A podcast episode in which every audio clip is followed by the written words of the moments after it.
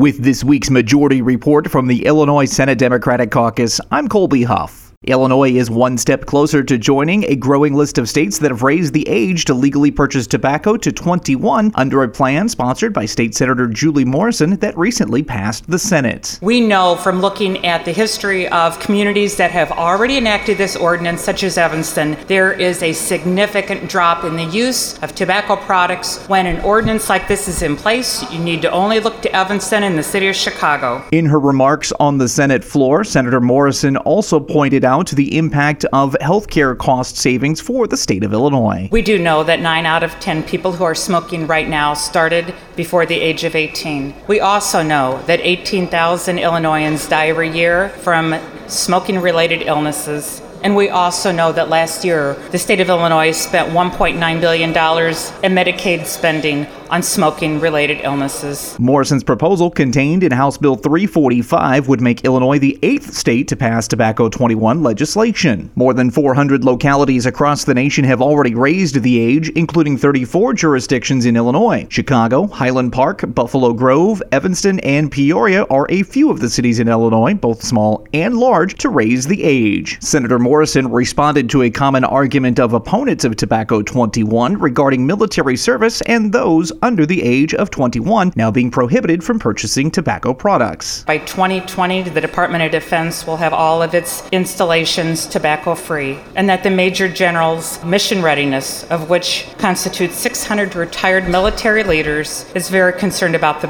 poor health of youth entering as recruits. I think this speaks volumes about what the military would, in fact, want for its members. A key benefit to raising the age is the documented decrease in the number of high schoolers who smoke. Here's State Senator John Mulroe. Why is 21 such a big deal for purchasing cigarettes? Because it makes sense. Right now it's 18.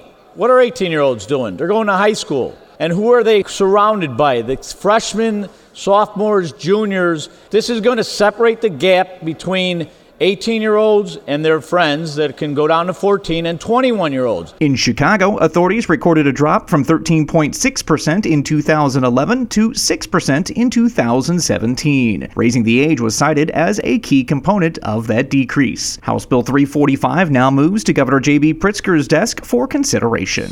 While rates of maternal mortality are declining in other developed countries, the United States is experiencing a spike in deaths among pregnant and recently pregnant women and wide and growing disparity among women based on their race and ethnicity. State Senators Toy Hutchinson, Cristina Castro, and Iris Martinez joined with advocates in Springfield to discuss a comprehensive package of proposals to address the public health concern. We're the only industrialized country where problems and concerns that are happening within that year after childbirth are rising. The sad part of that also is that for African American women in particular, we're dying at six times the rate amongst American women, which means that we're dying at third world countries country rates here in Illinois within a year after childbirth. And that is a shocking statistic. In her comments to the press, Senator Cristina Castro called into question the discrepancy in care between newborns and their mothers, saying that we are careful to examine newborns and their progress after birth, so why shouldn't we do the same for mothers? Just because the pregnancy goes smoothly doesn't mean the mother won't have complications afterward. Castro has introduced a plan that would address the lack of services experienced by many new mothers. Hutchinson's proposal, contained in Senate Bill 132, would require the state to add continuing education requirements for doctors and nurses training on implicit bias. Implicit bias encompasses a number of different things. There are gender issues, there are language barriers issues, there are cultural things that folks need to be aware of and trained to recognize that almost all people, when you meet somebody, put folks in boxes. We all do it. And when it comes down to the quality of healthcare people receive, when there are people who are actually touching patients, that needs to be done on a regular, ongoing basis. That's State Senator Toy Hutchinson.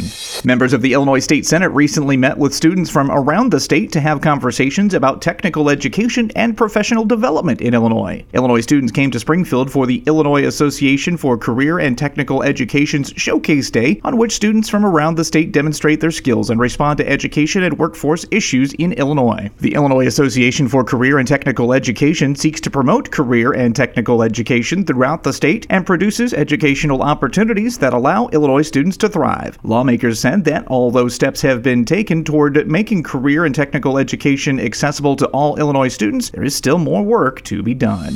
Other members in the news this week include State Senator Omar Aquino of Chicago as the Latino caucus condemns Dwight's go ahead on an immigration detention center, and State Senator Laura Ellman of Naperville discussing a bill that will allow more seniors to freeze property taxes. For more on these stories and others, visit IllinoisSenateDemocrats.com and sign up to receive the Majority Report in your email each week. From the office of Senate President John Cullerton in Springfield, I'm Colby Huff.